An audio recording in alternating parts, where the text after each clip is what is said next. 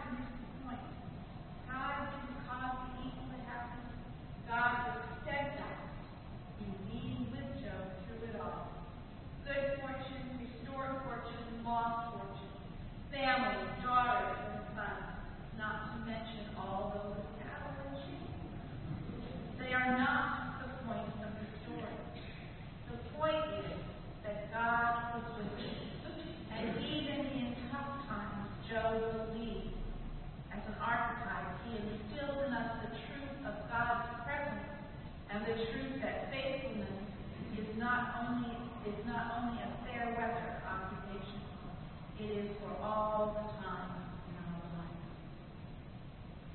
Likewise, Bartimaeus had his sight restored, restored, note, restored, thus indicating he had not been blind at first. Bartimaeus kept after God, niggling, persisting, asking Jesus to restore his sight, even when the disciples tried to keep him from getting to Jesus' attention. Jesus was with him. Jesus saw him not see Jesus. Even when others would try to him from being